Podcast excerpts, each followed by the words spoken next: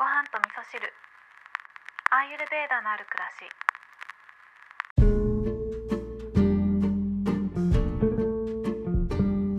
し。こんにちは。アーユルベーダアドバイザーの土井京子です。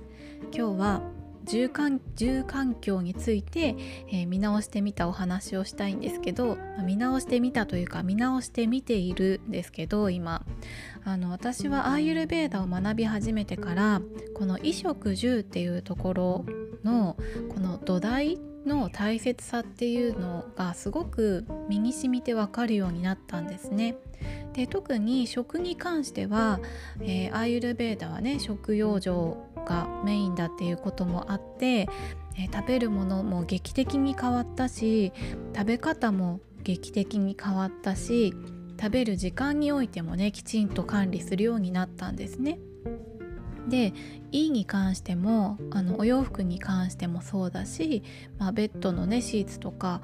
えー、お布団カバーとかに関してもそうですね。自分を包んでくれる衣の部分っていうのは素材をねとっても大切にするようにして、えー、お洋服はね流行なんかもありますけどその時だけ良ければいいやっていう考え方は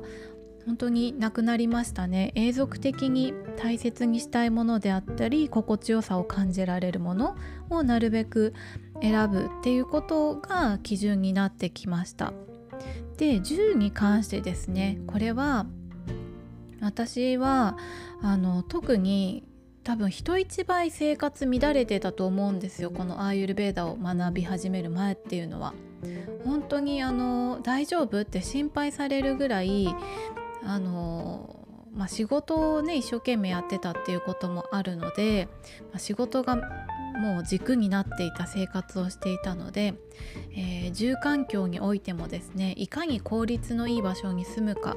仕事をするのに一番都合のいい場所に住んで、えー、都合のいいような生活をするっていうことを、えー、大切にしてた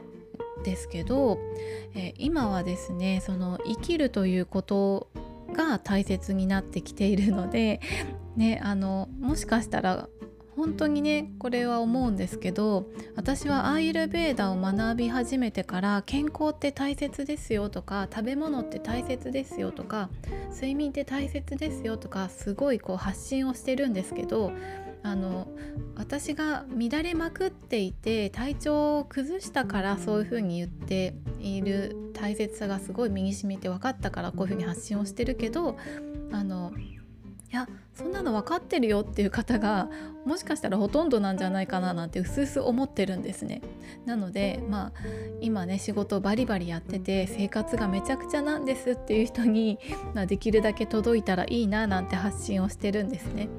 で、えーと、住環境に関しても、えー、何も気にしないでというか、まあ、仕事をメインで選ぶ住環境なのか生きるということをメインで選ぶ住環境なのかっていうことで大きく変わってくるなっていうふうに最近はすごく思っているしこれは体調を整えてきたからこそ気づけたことだなっていうふうに思ってるんですね。まあ、そんなにね頻繁にお引越しをするっていうのは大変なので私は今住んでるお家の中で、えいかに心地よい、えー、住まいにしていくかっていうことをテーマにこれからちょっといろいろ工夫をしていこうかなっていうふうに思うんですね。まあ、都心に住んでいても田舎に住んでいても自分の心地よい空間を作るっていうことはできると思うので、まあ、ちょっとそんなところにねフォーカスをしていこうというふうに思いました。皆さんはね住環境どうですかね？心地よく過ごすことができているでしょうかね、まあ、あの心地よさはね人それぞれ違うかなとは思うんですけどあのアーユルベーダでは自然との調和っていうところで自分をチューニングしていくことができるような考え方があるので私はなるべくそういったことにフォーカスをして、えー、自然な、えー、空風火水地の5大元素がね心地よくバランスの取れた住環境っていうのを目指したいなというふうに思います。今日も聞いていただきましてありがとうございます。